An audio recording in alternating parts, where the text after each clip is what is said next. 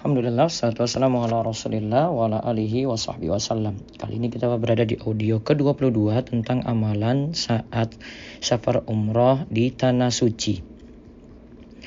Di audio dua puluh dua ini amalannya apa? Yaitu setelah kita menjelaskan perbanyak tawaf, maka lakukan sholat ba'da tawaf di belakang makom Ibrahim. Surat yang dibaca pada sholat dua rakaat ini setelah ba'da tawaf, setelah tawaf, rakaat pertama surat Al-Kafirun, rakaat kedua surat Al-Iklas. Hadisnya dalam hadis Jabir bin Abdullah radhiyallahu anhu, ini hadis yang amat panjang, disebutkan faja'alal maqama baina wa bainal bait.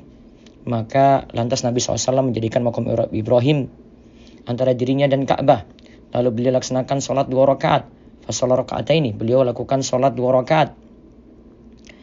Lantas fakana yaqra'u fi raq'ataini, lantas beliau melakukan di dua rakaat tersebut membaca qul huwallahu ahad wa qul ya ayyuhal kafirun, yaitu surat Al-Ikhlas dan surat Al-Kafirun.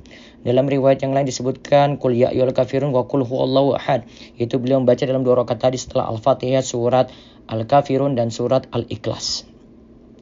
Maka amalan ini bisa dilakukan setelah tawaf, ya. Meskipun itu pada waktu terlarang untuk sholat, sholat sunnah ini karena punya sebab, boleh dilakukan ketika itu. Ingat surat yang dibaca setelah tawaf ini di dua rakaat, baca Al-Fatihah, terus surat Al-Kafirun di rakaat pertama, lalu membaca Al-Fatihah lagi di rakaat kedua, lalu surat Al-Ikhlas. Kedua surat ini kenapa dibaca dan sering kita lihat di tempat yang lain juga Nabi shallallahu alaihi wasallam itu gandengkan dua surat ini. Karena surat Al-Kafirun itu membahas bagaimana kita berlepas diri dari kesyirikan yang merupakan lawan dari tauhid. Sedangkan surat Al-Ikhlas itu menetapkan bahwasanya Allah itu Esa dalam rububiyah, uluhiyah, dan nama serta sifatnya.